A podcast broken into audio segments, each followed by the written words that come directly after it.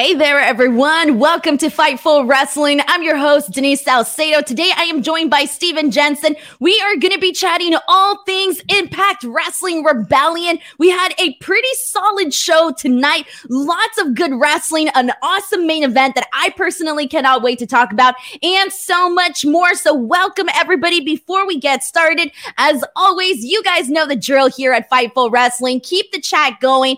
Get your thoughts in at any point throughout the show If you guys want to send in a super chat or a humper chat, you are more than welcome to. That is also the best way to get your question, your comment, or your statement read on this show here today. On top of that, it keeps us going. A lot of people want to all make sure that we have impact conversation here on Fightful Wrestling. Well, I got your back. Stephen's got your back, but keep us coming here each and every single time by sending in those super chats, sending in those humper chats here today. Uh, Stephen Jensen, uh, how are you, dude? Good to see you again Yes, I'm doing great. As we were talking a little bit before we went live here in the uh, the dark match pre-show, uh, you know, I was talking. We were talking a little bit about uh, all the stuff you've been doing since last time we talked. The the Ring of Honor, the GCW, all the independent stuff, the commentary, the ring announcing, all that stuff. So, and and somebody who got a shout out tonight on the show on Impact Rebellion over here, Denise Salcedo. But I've been good. I got I got some stuff going on as well. Tomorrow I'll be at Battle Slam. So shout out to Battle Slam, Atlanta, Georgia.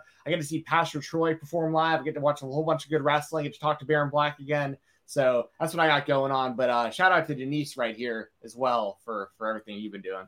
Thanks, man. I gotta say, so I did get a shout out today on Impact uh, during the match that I was most looking forward to, by the way. But it was pretty funny though because I had no idea that was gonna happen. They never actually do that, do they? Have they done that on other shows before where they shout people out for tweeting about it? Not that I've really noticed. You know, it's a big thing with the UFC, and they even put that like up on the screen. And I think that Impact should do that more often. I think it would help with their engagement. People trying to get shout outs like that. I think that would. I think it'd be smart. I, I don't. If they do it more often, I haven't really caught it a whole lot. If they have. Yeah, I haven't either. So I was literally like chilling watching the match and I was like, you know, all like vibing, you know, into the show and all of this. And I hear them shout out like Renee and they shout out uh, Andreas Hale. And then all of a sudden they're like, Denise Salcedo. And I was like, that's me. That's me. uh, so it was pretty cool to get a shout out. So I'm very happy that, you know, I was acknowledged, you know, that's very nice. But, anyways, uh, Stephen, we had, here's the thing. And this is, I feel like sometimes I sound like a broken record when it comes to these shows, but legitimately, I feel you and I can sort of agree that every single time that we come on here to talk about Impact, whether it's the smaller shows on Impact Plus or whether we're talking about, you know, bigger pay per views and whatnot, I feel for the most part, we always have like positive or raving reviews about the show because legitimately we get a little bit of everything. We get a good solid card, top to bottom. So, with that being said, I, I kind of have an idea of what you might think about how you felt about this show, but just give us a general consensus of how you felt about the show here tonight.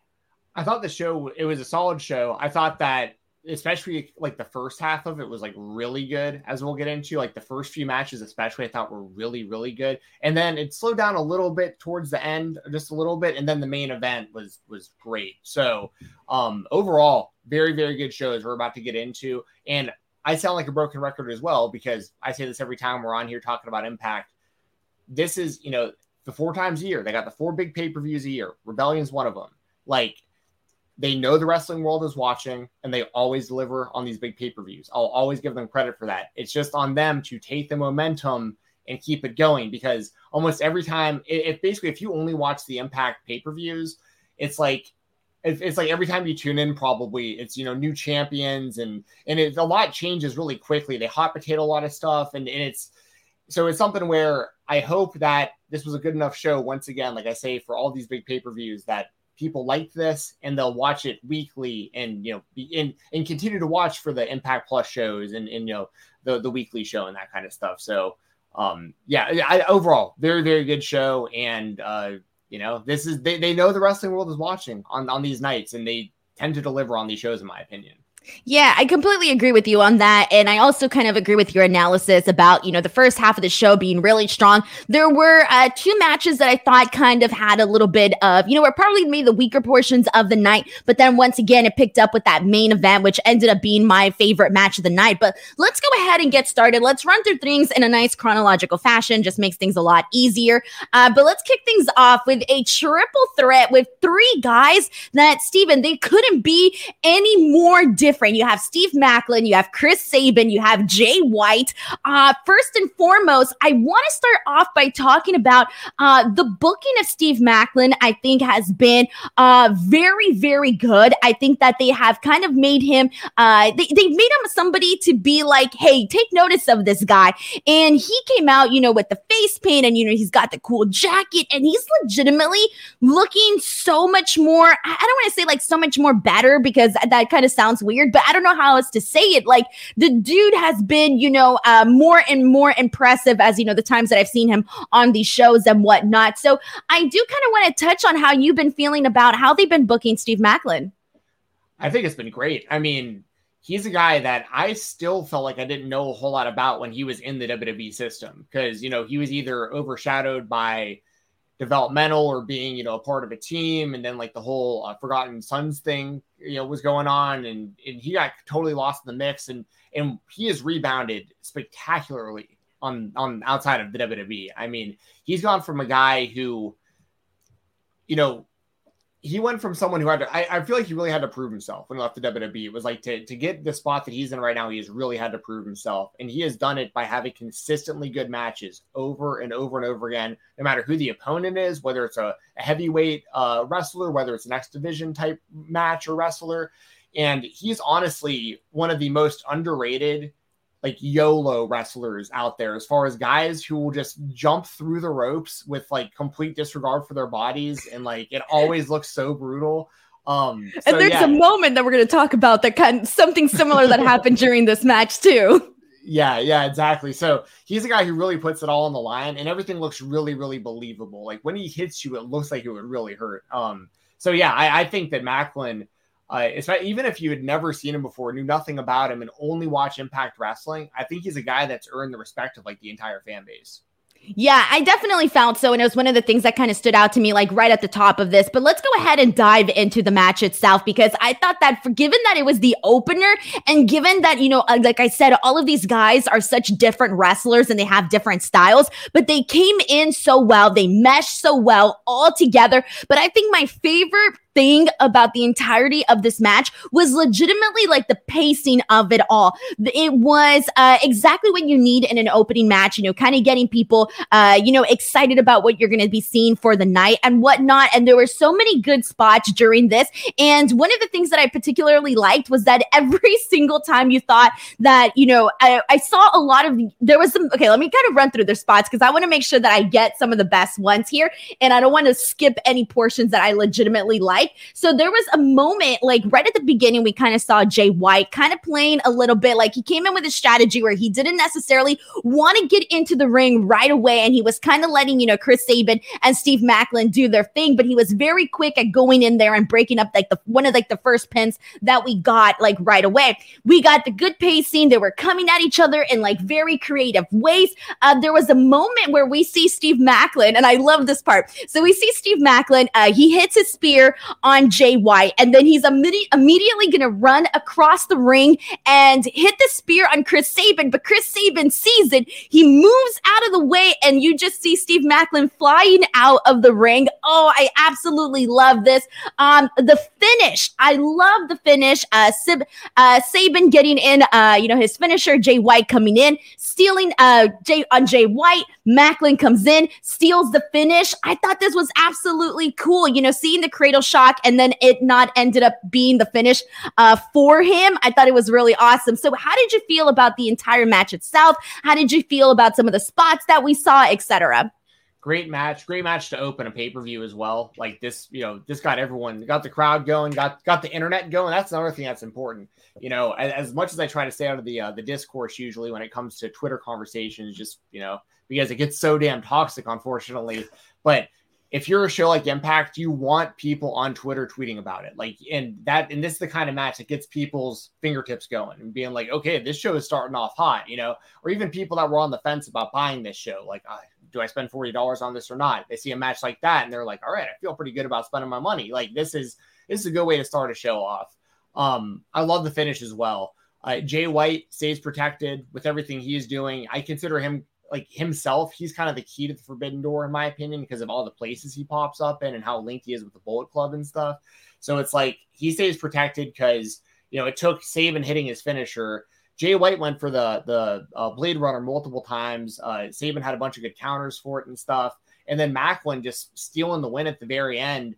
I uh, it, it, it worked for everybody involved. Everybody looks good coming out of this match, and I think if you were to ask 100 Impact fans who you think's going to win that match, I think Maclin might have been the underdog in, in comparison to all three. And like him getting the win was pretty big, I think.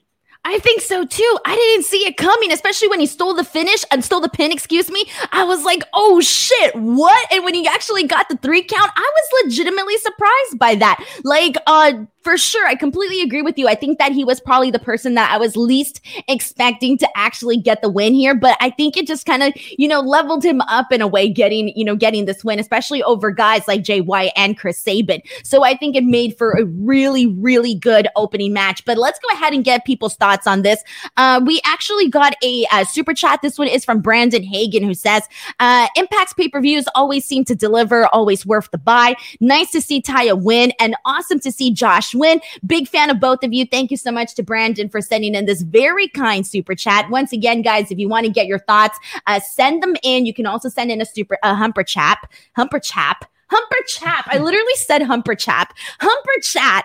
Um, I'm not used to saying Humper Chat, so I'm a little rusty here. Uh, but we got one from Cameron W who says, uh, This was my first Impact show in about 10 to 12 years, and I was really impressed. Front to back, it was very enjoyable. You know what? That kind of surprises me just a little bit because I feel like there have been other shows that I feel had a little bit more buzz going into them. And I feel like usually those are the shows where you get some people that a maybe giving impact like uh you know an opportunity for the first time to actually watch them or it may be like returning viewers etc so it's nice to hear that you know we got somebody uh, tuning in to watch the show for rebellion yeah, let us know also in the chat, like what were some of the things that really got you hooked for this show? Because I know some people and honestly, for some people, it might have been the story of Josh Alexander getting the belt back from Moose. I mean, I think there might have been a lot of people that really liked that that story playing out. Um, you know, from uh, for the last six months since you know losing the title and everything so quickly, um, or even just the card itself. You know, on paper with all that talent, like they just looked like a bunch of good matches. So I'm interested to know some of the things that you know, some of the reasons why people uh, might have given Impact uh, a chance for the first time. Yeah, I think so too. For me, it was a little bit surprising, but that's good to read. That's a good sign. We also got another Humper chat. Oh my God, Humper Chat is never going to leave me. Uh, we got a Humper Chat um, from Ricardo the Bot Guy who says, uh, Here to support the step host and my dude Jensen. Uh, thank you so much. Appreciate your love and support here on this show. But now let's go ahead and move on to this next match. So, the next match on the card is two women that have had a very interesting uh, history. We got Taya Valkyrie versus Deonna Purrazzo for the AAA Reina de Reinas Championship. And here's the thing that I kind of want to start off at, okay? First of all, we saw the return of Taya here because if you remember, she was gone to the Stanford Penitentiary. Remember, she shot Larry D, and she was so technically she kind of got she she must have had a good lawyer, Stephen, because she was only gone for a couple of years uh, out of the penitentiary. Now yeah. she's back. I was wow. gonna make that joke yes, on Twitter, no, by the way. Really good. Yeah, I didn't expect that. That was actually that was really good. yeah. I was gonna make that joke on Twitter, but I was like, nah, it's not gonna come off across. It's not gonna come across very funny on Twitter because I'm like, okay, you have to have remembered, you know, how what was going on with Taya before she left Impact Wrestling to go to WWE. So, anyways, wanted to throw that in there. But either way, no, these two women have had a phenomenal history with one another. They, uh, we've seen them go at it before, and this is the thing that for me, I kind of like I guess, you know, seeing how things went for Taya in WWE, you know, it does kind of suck that things went down that way and that she didn't get, you know, her proper moment and all of that in WWE. But for me, just to kind of see her back in the ring with Deonna, I was like, hell yeah, because, you know, I know, and a lot of people watching here know that both Taya and Deonna wrestle in such very different ways. And the way that they, what they bring to the ring is always like, I don't know how else to explain it, man. Like the seeing Taya go in there and wrestle with Deonna, you know you're going to get good matches. You know you're going to get phenomenal in ring work between both of them. And one of my favorite things during this match was that commentary made sure to really point out that like hey just because we haven't you know you know just because they've had this time apart and now they're back and they're doing their thing doesn't mean that they don't uh you know that they don't that they didn't stop like hating each other right? Like they still have that history. They still hate each other etc and i thought this match was really freaking awesome. And honestly it was a reminder of what Taya can do in the ring because i believe I actually think this was the first match that I had seen of her since after since she left WWE. For me, at least. Okay, yeah. So, so the, there's a lot to unpack there with with with Taya, and we'll end with the two of them because I, I, can't remember for sure. They might have mentioned on commentary, but I think Taya, I think Deonna beat Taya to win the Knockouts title. Like she did, she did, okay. yeah, she did. Yeah. So, I mean, so you have that right there. That's that's just history in itself, and then you have like Taya, what was so frustrating for me when Taya was in the WWE system was there was no point at all in having her do anything in NXT. Like she should have been immediately on Raw and SmackDown. Yes. And you know, I mean, she's been working in Impact for so long. She had so many years. She was a veteran. She's so good in the ring. She tells great stories. She can get over really good character work. She, she knows how to work on television already. It just did she and they pigeonholed her. They nerfed her in NXT, in my opinion. And like what she is since leaving like she had a match. Someone's gonna have to remind me in the chat of who it was with. She did like a death match a few weeks ago. That was brutal. I mean, she's a maniac. I didn't know how crazy she was. Like I knew she was kind of crazy, but she's like super, she, super crazy. An actual wrestler, but she, she's she's crazy. She's a maniac. Um, so I love seeing this. I thought this match was great. Like this is great stuff between these two. I could watch them wrestle on every pay per view and not get tired of it. And you left meat on the bone on this too because you know, they can run this back in the future. Like this is the kind of match. Once again, I'll, I'll watch it again for sure. Um, and stylistically, like you were saying, very different. Like I said, Taya is a maniac, but she's very well rounded. Deonna is a great technically, just a really, really good technical in ring wrestler. Um, and the two of their styles mixed together really, really well. And and uh, Taya is somebody that I think the WWE is definitely Deonna as well. Uh, both of them in the same boat with this, where I think the WWE has to look at both of them and just kick themselves and be like, how did we have nothing to do with these two women? Like they're they're so damn talented, obviously, and they felt it would have fit great in their in their system with all the talented women the WWE has. And here's the thing, too. So going into this match, I was thinking about it and I was like, I love how dominant Deonna has been. And she's really been collecting gold. She's had a lot of gold around her waist now for quite some time, right? Whether it be the Impact title, uh, you know, now the Ring of Honor, and obviously the Reina de Reinas championship and all of that, right? So I was looking at this and I was like, I really hope that Taya wins this match because she, you know, coming off again, just recently coming off of, you know, WWE and, you know, she's kind of, you know, starting to get the ball rolling once again with her stuff. Uh, I feel like she really needed this belt. She really needed this win a lot more than if they would have kept it on Deonna. Like, I just really think that Taya really needed this. So when she got the win here, I thought, hell yeah, this is exactly the right call because it's not going to take away anything from Deonna. Deonna has already proven herself time and time again. You know, she's still holding the Ring of Honor uh, Women's Championship. She still has that going for her. So this to me was just something where I thought it was definitely the right call to actually have Taya, uh, you know, get the championship once again. And you know, you, I think she's she's already booked too for uh, for Triple Mania and for all of that too. So she already has dates coming up as well.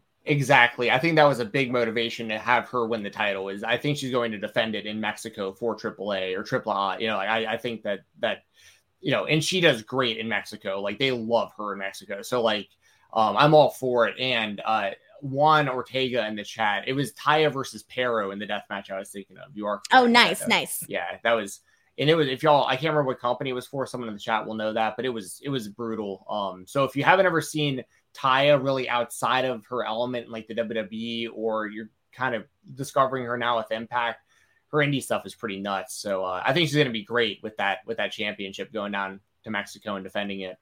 Exactly. Now, a little bit about this match. You know, we mentioned it was hard hitting. These two women, they move at a different pace. They, uh, everything that they do, they like lay it in. It's totally, uh, uh they don't, they don't half-ass anything. Okay, that's the best way that I can say it. Um, one of the things that I loved was seeing uh, Taya Valkyrie like locking her own submissions on Deonna, who we already know is like you know the technician queen, and she does everything so well when it comes to that. So I love seeing that. There was a moment too where uh, they were both kind of like on all fours and they they were like butting heads with each other and just like screaming, like screaming. And it's little things like that, you know, things that happen in between the moves that I think kind of just like elevate the story and again touch on that history that both of these women already had. So this was so good. I was so happy to see. Uh, I thought the the match was great. The outcome was great. Uh, overall, good stuff here today. But let's go ahead and get some comments in here and see what people um, are saying in regards to this. We got a super chat from um, Make Yourself 85, who says, uh, Moose and Alexander was a big reason to buy the event. Worth it at the end. Looking forward to Slammiversary. Exactly. Uh, so thank you so, so much to Pen- Make Yourself 85. We got a super chat from Brandon Hagen once again, who says, Step Host and Jensen deserve a couple more bucks. Thank you so much. Thank you. Uh, I appreciate that a whole lot. Uh, we got a super chat from Jesus Garcia, who says, Taya and Deonna were great. Happy to see her back on Impact. Looking forward to see her back in AAA as well well. I agree. And, you know, she kicks ass there all the time. She's definitely no stranger uh, to being the Reina de Reinas champion. Uh, but let's go ahead and get some thoughts in here. Um, I already make sure, I'm trying to make sure I get all of these comments. Um, okay, cool. I got all of these as well. Okay, I'm caught up with the Humper chats. All right, let's move on, guys. Uh, once again, if you guys want to get your comment, question, or statement, you could send in a super chat here on YouTube, or you can send in a Humper chat. Uh, and once again, Send those in, guys. It keeps us going. It keeps us funded. All right. So now, um, after this, this is a match that I think we all knew was going to be good, but let's talk about it because this was a whole lot of fun. We had Ace Austin versus Trey Miguel versus Mike Bailey for the X Division Championship. And holy cow, uh, this was a lot of fun. I was literally just like writing down all of my favorite spots. And then there was a moment where I was like, I got to stop writing this down because I look down and something happens, you know, like that's the kind of action that we see uh, during this. But just um, some some good moments that we had here. Uh, there was a moment where Miguel had uh, Ace Austin literally hanging from the apron, and Bailey ends up doing a moonsault onto his back. Like he was like upside down too, so it kind of looked really cool. And one of my favorite parts about the entire match was that every time like one guy was doing something on another guy, you saw the third person coming in and essentially ruining that. And you kind of kept this really cool like back and forth action going here. Uh, there was a moment where we saw Trey Miguel do a dive uh, that turned into a dive and then a cutter on Ace Austin. That was really awesome. One of my favorite parts during this, Stephen, and I totally marked out for this, was we saw Bailey do a uh, moonsault on Ace Austin off the top rope. And then afterwards, we see Trey Miguel go right in and give a hurricanrana to Mike Bailey as he was kind of still standing there. Uh, that was really cool. We saw Bailey hit the ultimo weapon on uh, Ace Austin. We saw Trey hit the Meteora on Mike Bailey. Uh, after this, we end up seeing Ace hit the fold on Trey, and Ace actually wins the title here. And this is what I particularly liked. And what I liked so much about this was that he pinned the champion. He pinned the champion. And that to me just makes this so much more of a definitive win. And it just makes it feel like a bigger deal. You know, we don't always get that in these types of matches. So, um, with that being said, Stephen, how did you feel about this match? How did you feel about the outcome? And were you also surprised to see the champion getting pinned during this match? So this was the match I was most looking forward to coming into the show. Um, this I this was personally probably my favorite match of the whole night. I uh, for different reasons. Like really? Moose and I I mean Moose and Moose and uh Josh Alexander was really, really, really good. Don't get me wrong. Like those are kind of one A, one B for me, and and one is way more storyline driven than the other, and that might add to it as well. But this for me, like these are three of my favorite wrestlers in the world, not just in Impact Wrestling. Like these are three guys I think are exceptionally talented. Um, Speedball Mike Bailey is honestly might be the best overall wrestler in the world right now in any company. And I know that's like a big statement to make. He's hustling, man. He's yeah. hustling. Yeah, everywhere he's going, he's getting over huge. The his move set is super diverse, um, and it looks so crisp. Everything he does, and just aesthetically, he looks like the uh the good guy in like every 80s you know karate movie which is like exactly what he's going for you know what i mean? Like it just it's just the the package that he's put together i think is just a perfect presentation and then he backs it up in the ring. Um ace austin is a guy who i have been saying week after week on on the weekender podcast every, for over three years i've been saying almost every week Ace Austin should be in a position to be the Impact Wrestling World Champion. Like he's too good to be lost in the mix. This guy is has everything you would want. He's been in Impact for years now, and my only uh, hesitation with anything that has to do with this, we've seen Ace Austin with the X Division title twice. It has led to nothing either time. Then he's been lost in the mix afterwards. I don't want to see that happen again. This guy is so talented. And then Trey Miguel, I think he's had a great run with X Division Championship. Um, I know he's going through like some tough personal stuff, and I, I you know Shout out to Trey. And he hit one hell of a meteor tonight. That's a move that I, I am not a huge fan of. I've talked about it before. He yeah. nailed it tonight. I have nothing but respect for him hitting that move tonight. So like I, I, I thought the match itself was that was that was an incredible match. And, and a big part of the reason why it was so good, you, you touched on it earlier, is there was no downtime. And every time that you like someone would hit someone and then the third person's right there doing something. And they never stopped there, you know, and and, they were feeding off of each other too, which is good. It's like, you know, that's what you're supposed to do in a situation like that, where you're seeing one guy, you know, target a body area, or you see one guy do something. How can I further add some more pain to this guy? Then we saw a lot of that during this. Yes, and and if you remember, I can't remember, I can't remember what show it was, but I know for sure me and you reviewed it together. But when Mike Bailey came into Impact Wrestling for the first time after that five year hiatus. It was the pre-show match, right? It was the pre-show match. Yeah. Yes. Yeah. And and he and he pinned Ace Austin in that match. And that has that has that story started there and is carried from there all the way to tonight, which is really cool as well because they tease Bailey and Ace teaming together and feuding each other, and and it's and to, everyone in this match, all three of these guys, ultra talented wrestlers. Uh, I thought it was a win-win-win, no matter who actually walked away with the championship. I have no problem with any of them being the X Division champion.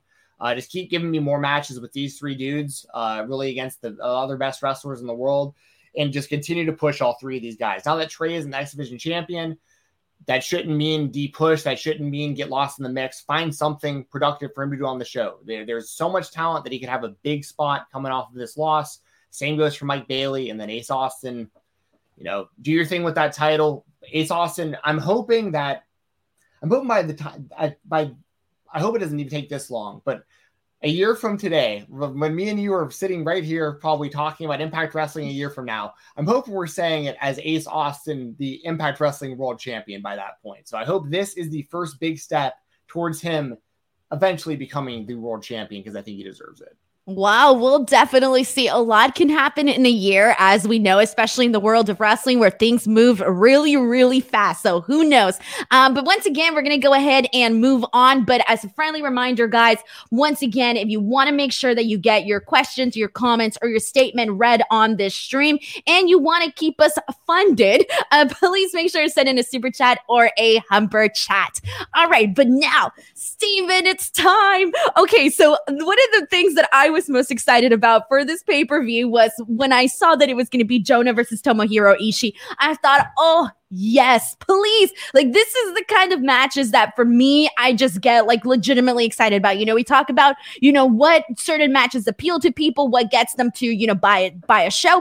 If I wasn't, you know, watching the show because it was my job, I would have tuned in particularly for this match to see Jonah versus Ishii. And I got to tell you, it was a it ended up being a different match from what I was expecting, but I just loved the entire format of this. I love the way that this match was essentially laid out. So, what we got here was this first portion of this match. They made Jonah look like a beast, they made him look like a monster. And when you're in there with Tomohiro Ishii, and Ishii is the guy trying to bring you down, and he was trying multiple ways to bring down Jonah, and Jonah was they, they, they called him, you know, a wall, and he legitimately was this big giant brick wall who couldn't be brought down whatsoever whatsoever. And like, yeah, Ishii, Ishii's not, you know, the same size as Jonah. We get all of that, but Ishii is a badass, like in his own right. So to kind of see Ishii struggle to bring Jonah down was really freaking cool. But so you we get a lot of that there, right? Uh, and then finally, there's a moment where we uh, we end up you, uh, we end up seeing the shift in this match. So we first see Jonah get all be you know dominant for the majority of this match, but then there's this second portion where we finally see Ishii hit a German suplex, and then he starts picking up the adrenaline. And from this point and on, it really starts like elevating. And so each time, because Ishii took such a beating from um from Jonah the first half, that the second half all the offense that we saw Ishii execute in this match just made it so much more impressive, especially given the size of Jonah. So I thought that was really cool. There was a moment where Ishii, um, excuse me, where Jonah power bombs Ishii. Uh, I love that because that was like super high impact, no pun intended, legitimately was. We see Jonah hit the spear on him. We see Ish, uh, Ishii hit the sliding D. He goes for the pin. It's a near fall. And then finally, we see Ishii hit the brain on Jonah. And I don't know about you, but I wasn't expecting Jonah. I mean, I wasn't expecting Ishii to get the win in this match. I was legitimately surprised when he defeated Jonah. Um, so with that being said, how did you feel about this match? Do you think it lived up to expectations, uh, etc.? So I love this kind of stuff. Uh, Tomohiro Ishii is one of my favorite wrestlers, like ever in New Japan, and I love what he's done in the states recently. Like he's really uh, there's he's getting like a whole new fan base of, of people that are I feel like they're seeing him for like the first time in the last few months, which I think has been really really cool. Um, I was very surprised by the result because they have made Jonah out to be outside of like Josh Alexander and like the tippy tippy top of Impact Wrestling. Jonah has pretty much destroyed everybody else. Um, his match with PCO, he's had a couple now, but he's had some some complete bangers with PCO recently and stuff. And uh, he's another guy that you know since leaving the WWE, he's shown me a lot. I didn't I didn't know a whole lot of him as Bronson uh, Reed in in uh, NXT. He was good in NXT too, really good in NXT. Yeah, I, I just didn't see a whole lot of it. Like I I just like, but seeing what he can really do outside of it, I I, I think is he's really earned my uh my respect as a fan. You know, um, I thought this was great, and Ishii you know, he just recently wrestled Minoru Suzuki on that New Japan uh, Windy City Riot show, and that was one of the best matches I've seen in a while as well. And if if someone says, "Hey, Ishii Jonah is my favorite match on this show," I'm not going to argue it. Like if this is your type of match, like this, I thought this match was really damn good. And especially for Ishii to get the win with the brainbuster, that looks so cool to see a guy that big get picked up in the air like that. I mean, it all works so well. And uh, I've said this before, and I'll say it again when it comes to Ishii I don't think I've ever in my life as a wrestling fan seen somebody with a more basic move set look more believable in everything that he does. Ishii pretty much just does punches, kicks, clotheslines, and, and brainbusters. It's like in it in headbutts, yes, and headbutts, and it and it really like they're moves that like anybody can do, but he does it with such insane believability, and he sells so well his facial expressions that like he gets over everything he does and just looks he looks like he's in there fighting people for real. Um, I I love that I was scratching my head and you were like head. you were yeah. like headbutts and I was like I wasn't trying to tell you head butts I was legitimately scratching my head. Well, you, you but that but he does a lot of head butts too. Yeah, that yeah. really that looked really yeah. good. But I I thought you were like reminding me like don't forget about his head butts. yes. Um but yeah, like I said, he just he has a very basic move set, but it doesn't matter because he is so believable. So yeah. Um, and also when he did great. the German suplex too, because he was getting him like off of all of that adrenaline, and Jonah's so freaking big, and he got him. I, I did because he had teased it earlier in the match, and they were kind of like, "Oh, I don't know if it's gonna happen," and it didn't happen, and then, then finally did. So I'm I, I was very happy to see that executed during this as well. Yeah, for sure. Um, awesome alrighty, stuff. so we got a super chat from Sheldon Jackson who says, Love the fact that Denise got a shout out from commentary during the Jonah versus Ishii match.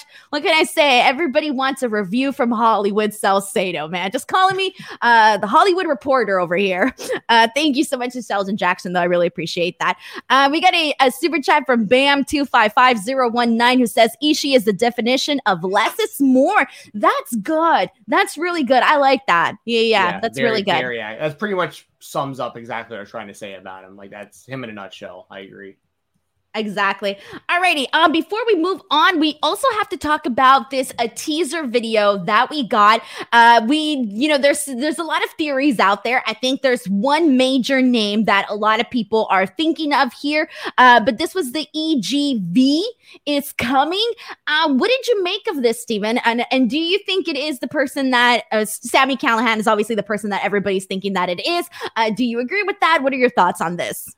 I think Sami Callihan makes the most sense. I mean, he's historically had various, you know, like hacker type gimmicks yeah. and stuff like that, and so it would make sense. Um, you know, his group OVE, uh, that kind of is similar to E. What was it? EVG, um, e- EVG or EGV, something like that, that was popping up on the screen. It was another three letter thing where it's like maybe this is like the new version of OVE that he's starting or something like that um, I don't know. That that that was the one that was the name that definitely popped in my head. And then when I was kind of scrolling through Twitter, that seemed to be the name that most people had in mind. Did you have anyone else in mind, or were you thinking? No, you know what I was thinking because I'm dumb. Like, and it wasn't until like at first I thought because I was seeing like all the little numbers, and I was like, okay, that's you know, to me that was the first sign that it was Sami Callihan. But then when I saw the letters EGV, I was like, I was trying to think of names. I was like, who has EGV initials? And and like it was funny because I kept thinking uh, for some reason I just kept thinking of like all of these different names, but I'm like, nobody has those initials. And so that kind of threw me off for a bit there, where I was like,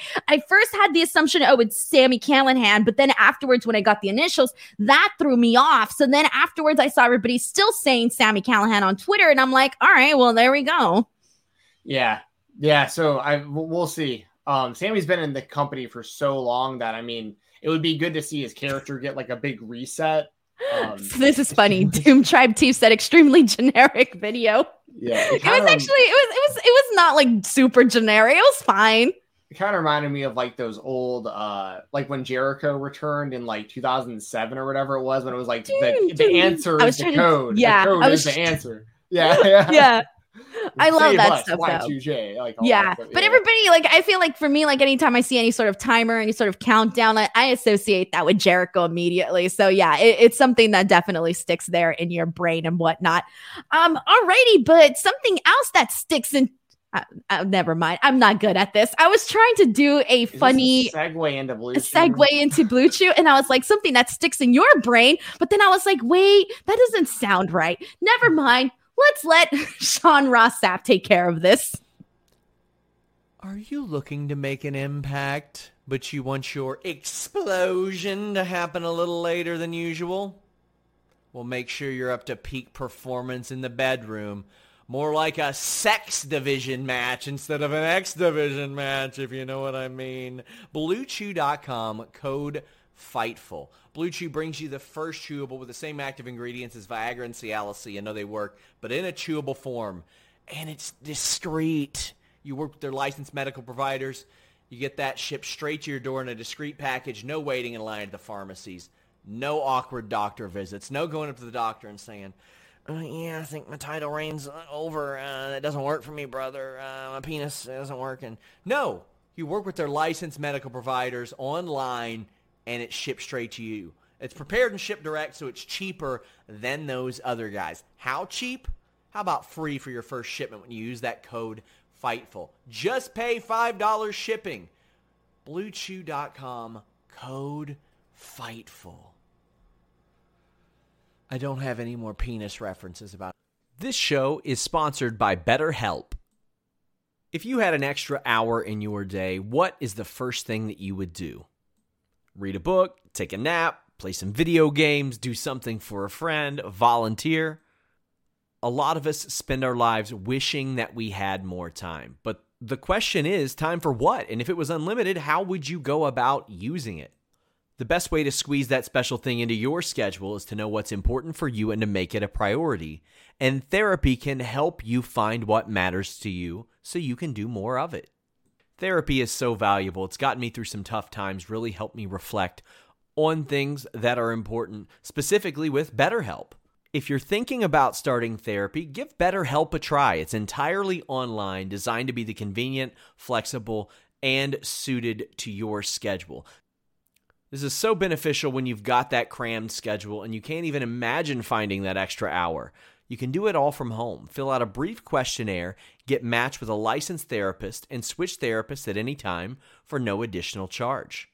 Learn to make time for what makes you happy with BetterHelp. Visit betterhelp.com slash Fightful today to get 10% off your first month.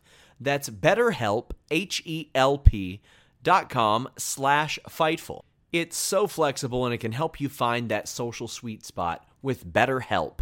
That's betterhelp.com slash Fightful. Impact Wrestling. So, just do it, okay? Just do it. Okay. Sounds great. Um alrighty. uh, We're gonna Hey, go. didn't you didn't you eliminate that guy from the clusterfuck? What? Didn't you eliminate that guy from the clusterfuck? Yeah, eliminate that guy. He's a nobody. He's a nobody. Um, alrighty, so we're gonna go ahead and continue on, everybody. We got a couple more matches to talk about. Well, once again, if you want to make sure you get your question, comment, or statement, or whatever, your opinion, uh, your hot take, whatever you got, uh, feel free to send it in in a super chat or a humper chat. On top of that, if you guys haven't subscribed to Fightful yet, what the hell are you waiting for? Click that subscribe button. We are on our way to 100,000 subscribers. Come be part of the family. Uh, we got another super chat. This one is from Shot Kid 29 who says, "Just got home from from Rebellion. Ex- excellent show from start to finish.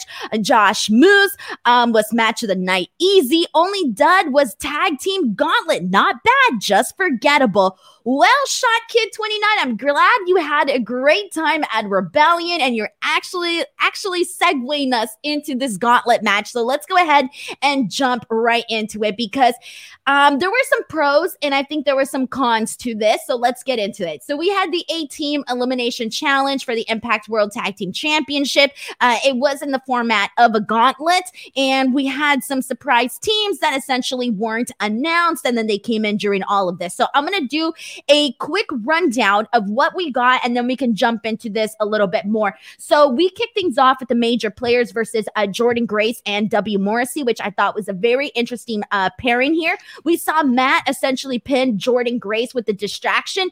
Uh, and then afterwards, we kind of had a post match melee, which led to Chelsea Green low blowing W. Morrissey. And then he reveals that he was wearing a cup. And really fun fact, Steven, I'd never actually seen a cup before. I'm not Oh, really? talking a household cup. Yeah, yeah, Yeah, yeah, no, I I'd never seen one. I'd never legitimately seen one. So when he pulled it out, I don't even want to say what I thought. Oh, that's too I don't even want to say what I thought it was. Okay. And my fiance was like, Denise, that's a cup. And I was like, oh, that's a cup. yeah, I felt really you- stupid. Did you never see uh, Little Giants back in the day? The kid puts the cup up to his face. No, no. He doesn't know what it is No. either. He's like wearing No. it like over his mouth. Okay. So when he pulled it out and I saw the thing, I thought he had a banana. I was like, why does he got a banana in his pants? I don't know what I was thinking. Anyway, so I saw a cup today for the first time in my life, but let's move on. Uh, he ends up putting Chelsea through a table. Um, I love Chelsea. Great spot for her there as well. Uh, this ends up essentially kind of ruining things for the major players, though, because it ends up being uh, the major players versus the Good Brothers. Uh, we end up seeing them. Uh, the Good Brothers hit the Magic Killer, so they get the win here. Then it's Good Brothers versus Johnny Swinger and Zicky Dice, and they hit this very quick match. We see them hit the Magic Killer again, and the Good Brothers win. Then we go into the best part of this match, which was Good Brothers, uh, the Good Brothers, and uh, Rich Swann and Willie Mack, and this was literally the meat of this match here. This was the highlight. A bunch of spots back and forth. We'll talk more about that in just a second. Um, from here on out, we essentially see the Good Brothers get the win again after they took the leg out from Willie Mack. Um, we then go into Good Brothers versus Taven and Bennett. And from here, uh, we end up seeing uh, Anderson was essentially trying to suplex Taven back into the ring, but the Honor No More guys essentially grabbed his legs and kept him down so that they can actually get the win. And this is how Taven ends up getting the win for his team here. Then we see Taven and Bennett against Rhino and Heath, and we end up seeing Rhino get the gore on um on Taven, and that's how they get the win. Then from here, we go to the main, well, the main, not the main event, the main event of the gauntlet, if you want to say it like that, the last match. Um, Rhino and Heath versus Joe Doering and Eric Young. Uh, this was a little bit of a slower pace. I personally, just saying this right now, I think the final match should have legit- should have legitimately been uh, Joe Doering, Eric Young, and uh, Taven and Bennett instead. Um, but we end up seeing uh, Joe Doering and Eric Young essentially retain their titles. And uh, with that being said, I, even though like the start of the gauntlet, I thought had, you know, this gauntlet led to other stories and it had multiple layers and all of that. But I kind of thought that a good majority of this match was a little bit dull. Uh, aside from Good Brothers, Swann, Willie Mack, and then everything we saw at the beginning, I thought that everything else in between felt very pointless. But Stephen, how did you feel about this gauntlet? This is the point of the show that I was kind of referencing where it started to get it was kind of a lull in the show. Like like everything up to this point, I thought hit on all cylinders, like was a home run, everything clicked, everything was really good up to this point. Um yeah, this this just it just was what it was. I didn't think it was great. Um you know, the the Jordynne Grace W Morrissey team was very random. Like that was like I don't know why they even did that. I love Jordynne Grace. Like I, am happy to see her on the show, but she was on for all of like a minute before she got pinned. That that power bomb by W Morrissey to Chelsea Green was pretty brutal. So I mean that was that was something, I guess. But uh yeah, yeah, just and, and you you touched on this, and this definitely needs to be said. Is it any surprise to you, Denise, that like the bulk of this match and the best parts of this match had to do with Willie Mack and Rich Swann? Like, is of that really surprising? Not. You it's not mean? surprising at all. They're a match made in heaven. Okay. I love these two. Yeah. And it's like, we can sit here all day and do an entire podcast on why isn't Willie Mack being spotlighted more? It doesn't make any sense to either of us. So, like, you know, so what I would say if anyone wants to seek this match out, watch Good Brothers versus Willie Mack and Rich Swann. That was pretty much like the match. The rest of the stuff just seemed to be kind of like peripheral of that. Um, and uh, Bond by Design retain the titles cool. Like I got no problem with it. I think Joe Doering and Eric Young are a really good tag team, and I like uh, how they sprinkle Deaner in there as well. And like I got no problem with them as a team, but I am interested to see with this whole EGV thing. That seems kind of a lot like VBD and Violent by Design. Like I want to see how similar these two groups might wind up being, or if they wind up fighting each other. Maybe could be cool. Um, but uh, but yeah, I my biggest thing coming out of this is like do something with Willie Mack and Rich Swann coming out of this because they these guys are just always lost in the mix. But both guys are, I mean, Willie Mack or Rich Swann rather has at least been the Impact World Champion. Willie Mack just gets lost in the mix in between every pay per view. It seems like, unfortunately. I agree. I completely agree. And given the fact that they were the highlight of this, I really think that I really wish they would have tweaked some things here. I don't think that this needed to be a gauntlet. It kind of felt like one of those things where it was like, man, like we either got to get something different and exciting, but so much of this was like, just you know magic killer magic killer. Okay win win moving on from this. Uh, it felt very meaningless. And this was honestly the first match in a long time with us in regards to us covering impact wrestling. I feel like for the most part there's always you know there's there hasn't been a match that i disliked as much as this gauntlet from the past shows that we have reviewed. There's been matches where I'm like, oh, this match was good. Maybe it wasn't the best, but I've never disliked a match. And I kind of disliked this gauntlet. I just didn't really think that there was, uh, it, it, like I said, some parts kind of felt like a little bit of a waste of time. Yeah, yeah, I agree. And, and, Jesus Garcia in the chat mentions that Grace helped out Morrissey on the Go Home show. That's true, but I, what I really mean by the randomness is like just the fact that they did and like like, do we really need to see Jordynne Grace and Morrissey as a tag team? It's just, I mean, couldn't Jordynne I didn't Grace mind it been... though. I will tell you this: I didn't mind it. I actually kind of liked the pairing. I liked the pairing. Okay, hey, fair enough. I I just don't know where they go from there. I I think it'd be interesting to see uh W Morrissey against Jordynne Grace one on one in Impact. I think that'd be pretty interesting to watch. yeah, definitely. Uh, let's go ahead and get some thoughts in here and see what people are saying. This is a super chat from Jesus Garcia who says the start of the gauntlet match was really good. Was hoping one of those two teams would win the match. Uh, you'll got you'll got a new fan in me. Thank you so much to Jesus. I really appreciate that. And yeah, I completely uh, agree with this comment as well here. And uh, let's go ahead and make sure I got all of this. Yep, that was pretty much all we got in regards to that match there. So let's go ahead and move on uh, because from here on out, uh, we got another match that I don't know. This wasn't like the greatest match either, but it was not bad though. Okay. I, just because it wasn't like an OMG match, I don't want people to think that it was like bad by any means because there was a lot that I did like about this match. So the match that I'm talking about is the Knockouts Championship. Tasha Steelz defending her title against Rosemary. So I want to kind of start off by talking a little bit about the pros here. And the pros that I do like, I want to start off by saying that Tasha Steelz, her her promo work has severe like has just gotten so much better. Like she goes out there and I think she knows that she's like a rising star and you can see it because she exudes that confidence. So you see that the other thing that I really like about this is that so many times, you know, in other places, you know, when I don't know how else to describe this, but let's just let's just be real here. You know, Mickie James is no longer champion, okay? But when Mickie James was champion, you know, they made sure to give her a lot of time. They put her on a good spot in the card. Why? Because she's Mickie James, she's this legend. Same thing with Deonna Purrazzo. She was at a certain level and, you know, as champion, she was getting a respectable amount of time and all of that. So with that being said, to me that was one of the pros with Tasha Steelz. Tasha Steelz is not Mickie James. Tasha Steelz is not Deonna Purrazzo, but I really did like like that they still gave her the right and respectful, um, you know, opportunity to go out there and have a lengthy match against Rosemary. And they gave her a good spot on the card because, yeah, like I said, she's not, you know, a legend like Mickie James, but they still respected her as the champion to put her in a spot like this. So I thought the amount of time that they gave this match was really good for them. Uh, and then on top of that, just the fact that this was, you know, the mat, you know, the semi main, the semi main event event. I thought was a really good spot there too. They could have easily honestly, they could have easily put this match, you know, somewhere in the beginning and made it feel like, oh, yeah, it's a knockouts championship. But, you know, they could have made it seem less significant, is what I'm trying to say. And they didn't do that. And that to me is a pro that they did not do that.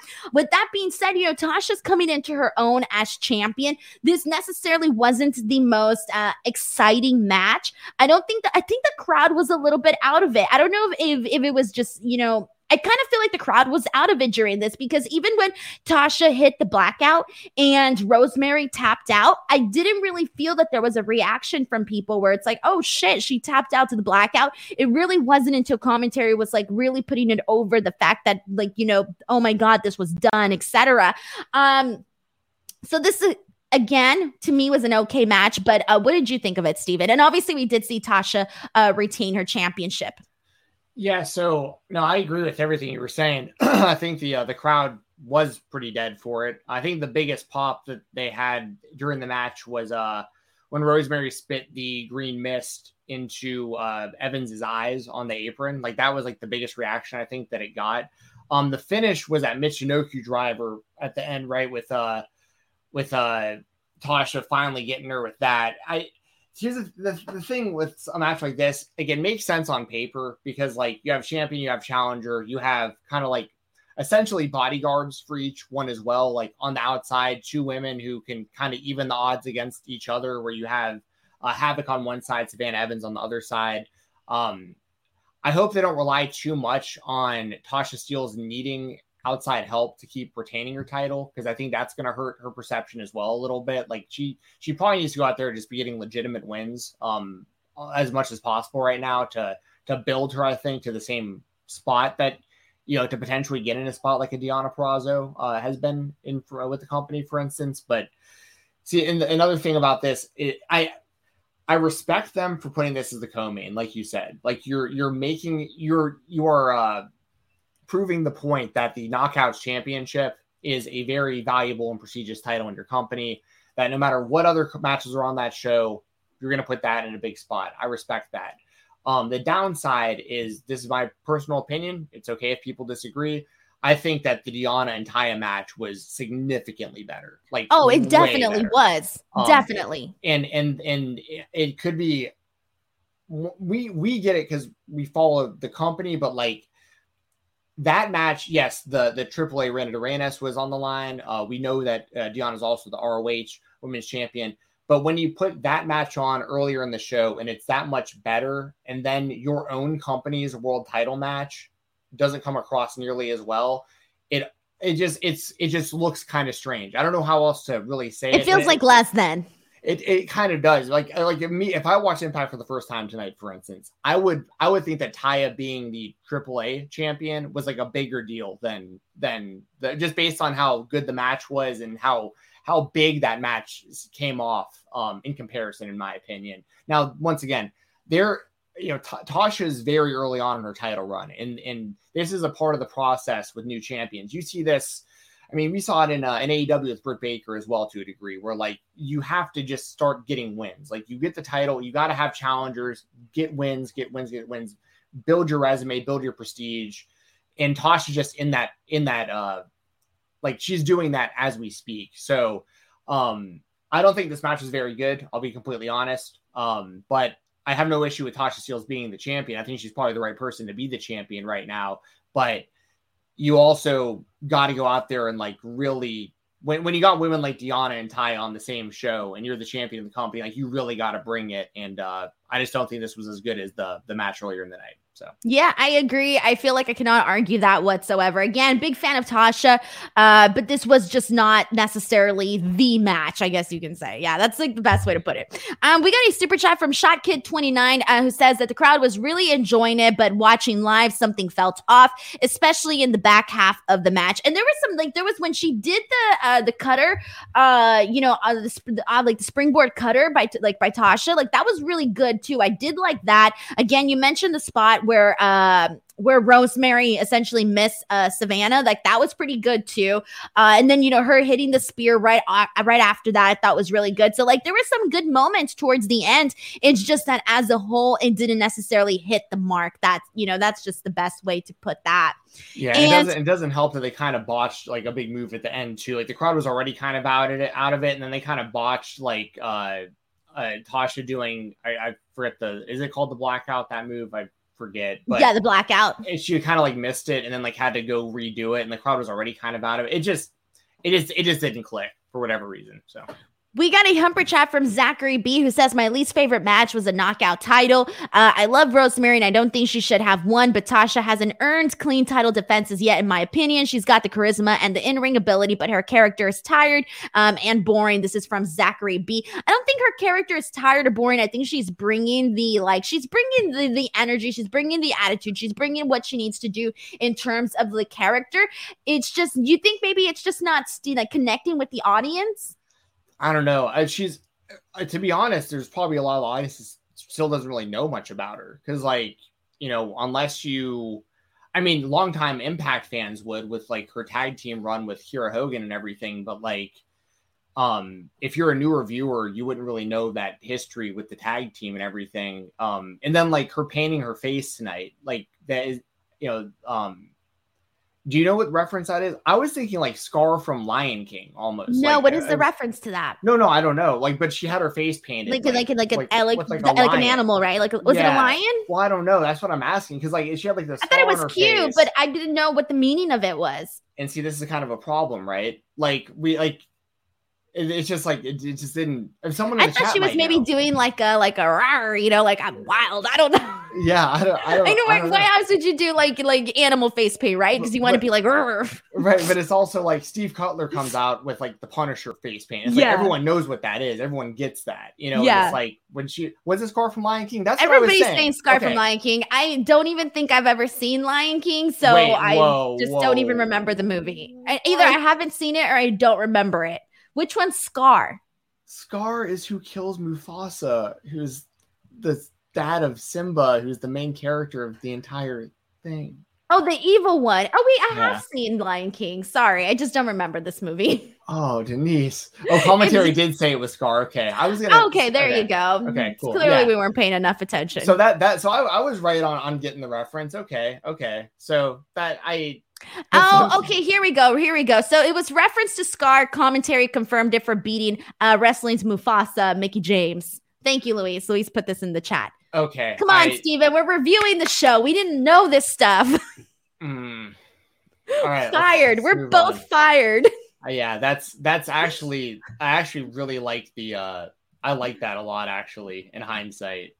That whole uh the whole reasoning for that. So Juan Ortega says never seen a cover Lion King. OMG, Denise. I'm sorry, man. I forget this stuff. Yeah, I can't believe it. I honestly can't believe that. I'm, I'm I, am pretty sure I've seen it because I remember that guy. I just don't really remember like the deep. I've probably seen it once, and that's it. Moved on with my life. Okay, like that was it. And I didn't. And if I and if I saw it, I didn't even cry. Didn't even cry. I absolutely cried. I remember crying in the theater as a kid. That's a that's a that's a deep movie. Anyways, I you know now now in hindsight and thinking about it, and yes, y'all are right about the whole Mickie James being the Mufasa and her being the Scar. That, that this all actually makes perfect sense, and it actually uh, bumps up my thoughts about this match just a little bit. It does give it a little bit more brownie points now that I, I finally put all this together. So, and yes, I do know the Hakuna Matata song. Everybody knows that song. Yeah, I don't know how I know it, but I know it. People used to sing it at school. There you go. All right. I was going to say because you were like, I figured for sure did you not like grow up on Disney movies? I did. I just never watched The okay. Lion King. I'm not gonna sit here and keep pressing you on this. Yeah, it's I was gonna say, let's it's move on movie. to the main event. Okay, yeah, All right. so let's move on here. We got the main event for the Impact World Championship. Uh, Moose versus Josh Alexander. And Jesus Christ, this was a story. So obviously, you know, the background heading into this, this got very personal. Uh, you know, Moose essentially ruined, you know, the last time Josh Alexander was champion. He only held it, I think commentary said two minutes, something seconds, somewhere around there, very short period of time. And this got very personal with Moose, you know, spearing Josh Alexander's wife, scaring his kid. And then on the other hand, you have this very likable baby face in Josh Alexander. So going into this match, I'm like, Josh Alexander better win, or else, like, it's just going to take away everything from him, right? You don't want to take off, you know, you don't want to take the hype and, you know, whatever Josh Alexander has built in the last couple of months. You don't want to take that away by seeing him essentially lose um, to Moose here. So, with that being said, um, there was so much during this match. I want to highlight a couple of the best moments. Um, immediately, we see Moose taunting his family, uh, his wife on the outside with the baby, and you know the little boy comes out in the gear too. By the way, it was really freaking cute. I was adorable. So you know they're on, you know they're watching in the front row. Moose is taunting them back and forth. We see a series of chops between Alexander and Moose. From here on out, uh, there was a moment uh, that we see Moose catch Josh Alexander on his back, and then literally on the outside, he starts swinging his body onto the barricade.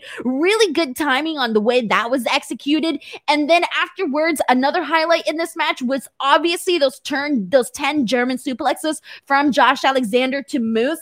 Um, that was freaking awesome. It was awesome because for once he was like not letting go. At first, I thought, okay, he's gonna go for three. Then I thought, okay, he's gonna go for five. And then I'm like, okay, seven, that's it. No nope, he's going for 10. And he went for the 10. And what I loved too was that every time he went for the next one, it was like he, sh- you know, they kind of, you know, they took a while to get to get to the point where he actually, you know, lifts him up. Why? Because it's like it's taken out, um, you know, out of both guys. Like you're seeing, you know, Moose obviously take the pain from that, but you're also seeing all of the energy being exuded out of Josh Alexander during this. So that was really freaking great. Um, I really, really love that. And I think this this was the point of the match from here on afterwards where I think it really just kind of leveled up a little bit more. So you kind of see that after the suplex spots, they are a little bit tired. Like they're not necessarily, you know, full energy at this moment. And then you see them exchange chops back and forth. And again, they're both a little bit tired here. But then finally, there's this moment where Josh Alexander kind of just goes like ape shit and he takes off the he takes off the headpiece and he just like throws it on him and he starts, you know, we see a variety of, of, of strikes. We see a clothesline, we see a headbutt we see the C4 spike. We see uh, a pinfall attempt. It ends up being a near fall. We see Moose bite him. And then afterwards, we see uh, Josh Alexander hit the Styles Clash. Then he locks in the ankle lock. Um, from here, this is the part that got me, Stephen. This was the part where I was like, oh shit, they're going to ruin Josh Alexander here. Okay. So he ends up, yeah, uh, he, uh, we see Moose take off the uh, turnbuckle, right? So the turnbuckle gets exposed at one point, and we see Moose kick Josh Alexander like right in the, you know, the jewels and all of that. And so then we end up seeing Josh go into the exposed turnbuckles um, with a spear from Moose. So it kind of gets like the side of like his head and a little bit of his neck. So we see that happen. We and, his, up- and his mouthpiece flies out of his mouth. I mean, that exactly. was a cool visual. Yeah. It was a really good visual. So we end up going for, he ends up going for the pin here. And I'm thinking, oh my God, he's going to defeat Josh Alexander. This is going to ruin Josh Alexander. And it ended up being a near fall. And it was such a good build up to this near fall. It was phenomenal. I was legitimately ready to riot because I thought Josh was going to lose here. Um, but anyways, they kept the match going. We see a buckle bomb on the turnbuckle. We finally the finish is the C4, uh, the C4 spiked by Josh Alexander, and he gets the win. Um, this was really good. This match completely sucked me in. The story was great. The build up was great. Um, what did you think about this, Stephen? This was fantastic stuff. And Josh Alexander needed to win this match, and he did. Um, as you were kind of alluding to when you started talking about this match, they would have lost a lot of good faith from their audience had they had Moose win this. And they did a great job of making. I say this a lot. If you if I'm going into a match pretty confident of the outcome, like like most people, I was pretty certain they were going to put the title on Josh Alexander tonight. But they did a really good job with some of those near falls of really making you think, damn, Moose is about to retain. Like they're going to actually have Moose retain. And that spot towards the end really got me when he, uh, when he threw him headfirst into that, that exposed turnbuckle and his, his mouthpiece came out and he was like, like, look, he was dead up against the turnbuckles. And then that spear, because no one kicks out of that spear from Moose. I mean, that's like one, two, three guaranteed. And when Josh Alexander kicked out of that, then I was like, okay, Alexander's for sure winning. Like, let's go. Like, he's gonna actually do it. Um, you know, coming into this match, uh, I saw a, a kind of a wide uh, variety of discourse on whether on kind of like this whole story with Moose, where so Josh Alexander, him winning the title the first time that build I thought was fantastic. He was the X Division champion. He had the title for a long time. He had a lot of really, really great title defenses. Um, his his Iron Man match with TJP doesn't get talked about enough either, in my opinion, because that was a really great match. And he had this great run with the title. He turns it in for option C and wins the world title. And it was like, this is perfect. Now we're off to the races. Josh Alexander being the champion, especially because when they broke up the North and Ethan Page went off to AEW, no one really knew what Josh Alexander's future was going to look like as a singles guy. And then it was like, he's now the world champion. Moose beats him two minutes later. And it's like, why are we doing this? Like, Moose, I'm not saying Moose shouldn't have been the world champion. I'm just saying you just did all this to put Josh Alexander in this great position to, to be off to the races as a world champion. So we, we've got about what six months or so since then, uh, probably give or take. And Josh Alexander, the story of like to me as a wrestling fan, I'm I don't really care so much about the family side of this story. Like I don't I don't think it takes away from this at all. I think that there is a part of the fan base that this really added to, like the and I think it was really cool seeing his son out there with the headgear on and stuff. Like I mean, I'm I'm not against anything like that. I'm just saying now that this is over with, look, we're kind of we're kind of right back to where we were when he won the title half a year ago. It's like, okay, now we finally get Josh Alexander as the world champion. We want a fighting world champion who is a great professional wrestler in between the ropes. We have that now. I hope that this storyline with Moose and prolonging getting him that title adds to to to how much the fans love Alexander as the champion going forward. Only because Impact has a really, really, really bad history about waiting too long to pull the trigger on people. Like they they wait way too long to put titles on the right people, and and and I'm just hoping that now with Alexander as the champion, we're gonna get a long title run of him just having great matches and defending that championship. And I think he's fully capable of doing it. I think Josh Alexander is a fantastic wrestler. He's very, very believable, very authentic. Uh, he seems like he approaches it as an athlete, which I think is just like really it's like an athletic pr- presentation with this guy. And now we know more about his personal life through the storyline. So hopefully all the stars are aligning now, and this guy gets a good long world title run because Impact could use it, he could use it. Like this is, I'm hoping the next pay per view people are invested, and they're like, I saw Josh Alexander beat Moose, and by the way, this is probably the best match I've ever seen Moose have in his career. So this was a great freaking match. you know, so I think this was this was wins all across the board for everybody, for the Impact fan base, for Josh Alexander, for Moose. Once again, having this great match, he can really hang his hat on. I think um, this accomplished a lot tonight. I think, and now it's on Impact to retain the audience and keep people interested between now and the next time they're on pay per view. And they might be able to do that with Josh Alexander. I think they've got the right guy in in the right position. And now Ace Austin as your X Division champion I mean, you're in a good position right now with a lot of your belts. So just keep the momentum going. Was this your match of the night? This was my match of the night. So I know I said earlier that the the speedball Miguel and uh um speedball Miguel and Ace Austin match was for the X Division title, but like this one means more to the company for sure. Like, you know, and if I watch them back both right now, back to back, I might say this is my match of the night. I'm I'm not sure. It's between this and that triple threat for the X Division title for me. I thought both they were two different matches, but I think that this was definitely match of the night. The main event completely like, and I wasn't this. I wasn't expecting this to be my match of the night. I legitimately thought it was going to be Ishii and Jonah. I would probably put that at number two, but this one for sure was match of the night, and I would probably rank that triple threat. Um, not the first one, the the Mike Bailey one. I would put that one at uh probably number three. Yeah, for sure. That's fair. I mean, and then that's that's a good thing coming out of a show like this that like that that there's that many good matches that people can all you know you can it was so good you can debate what the best match was because there was a lot of damn good matches yeah. on the show. Exactly. Um, we got a couple of super chats to get into. So here we go. This one is from Adam Constant, who says Josh Alexander giving off 1989 Ricky Steamboat vibes. Thank you so much to Adam for sending in this super chat. And then we got one from Ricardo, the bot guy, who says Josh Alexander is a big part of why I enjoy Impact. I think a lot of people um, would probably agree with this as well, honestly.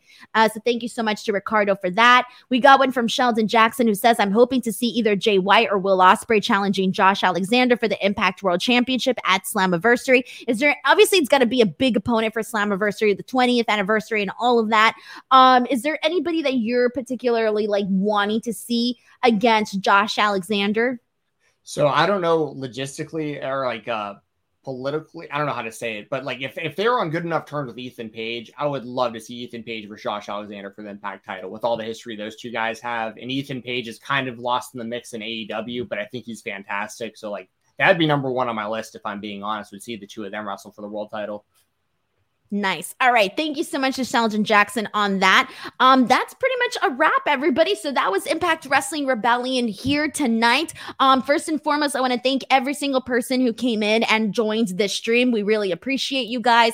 Obviously, we want to come out here and you know get these opportunities to continue talking about Impact Wrestling and their pay-per-views. You know, I'm here for the Impact. Me and Stephen actually, we're both here for the Impact Plus shows and for the you know big Impact Wrestling pay-per-views. So keep an eye out on all of that here on Fightful Wrestling obviously make sure you guys subscribe. And before we go, uh, Stephen, do you want to let the people know where they can find you, where they can follow you, etc.? Yes. Um, you can follow me on Twitter at Fight Talk underscore F I G H T T A L K underscore. You can use code Fight Talk, all as one word, no spaces on independentwrestling.tv. It helps me out when you use that code. Um, this weekend, uh, tomorrow, I'll have the Fightful Select Weekender podcast out. Um, I cover the world of independent professional wrestling. Uh, that'll be up sometime tomorrow afternoon. So that's on FightfulSelect.com. Tomorrow night, I will be at Battle Slam in Atlanta, Georgia, which is kind of like the new uh, like sister promotion to Terminus. So I'm really excited to go to that show. I'm going to try to get a couple of audio interviews while I'm there too to put up on Fightful and uh, just keep up with everything I'm doing. Watch the spotlight on Thursdays on Fightful with myself and Jeremy Lambert and check out the Twitch channel, twitch.tv slash Fightful Gaming. I love it. You got a bunch of stuff in there. Um, as for me, guys, Twitter and Instagram at underscore Denise Salcedo, youtube.com slash Denise Salcedo. Give this video a like, subscribe to Fightful Wrestling, and we'll see you guys next time. Sean and I will be back here on Monday for the Raw Post Show. Bye, everybody. BetMGM has an unreal deal for sports fans in Virginia. Turn $5 into $150 instantly when you place your first wager at BetMGM. Simply download the BetMGM app and sign up using code Champion150. Then place a $5 wager on any sport. You'll receive $150 in bonus bets, regardless of your wager's outcome. And if you think the fun stops there, the King of Sportsbooks has plenty of surprises in store. Check out daily promotions, same game parlays, live bets, and so much more. Download the app in Virginia today and get $150 in bonus bets instantly from your first wager only at BetMGM. BetMGM and GameSense remind you to play responsibly. See BetMGM.com for terms. 21 plus only, Virginia only. New customer offer, subject to eligibility requirements. Rewards are non withdrawable bonus bets that expire in seven days. Please gamble responsibly. Gambling problem? Call 1 800 Gambler. Promotional offer not available in Washington, D.C.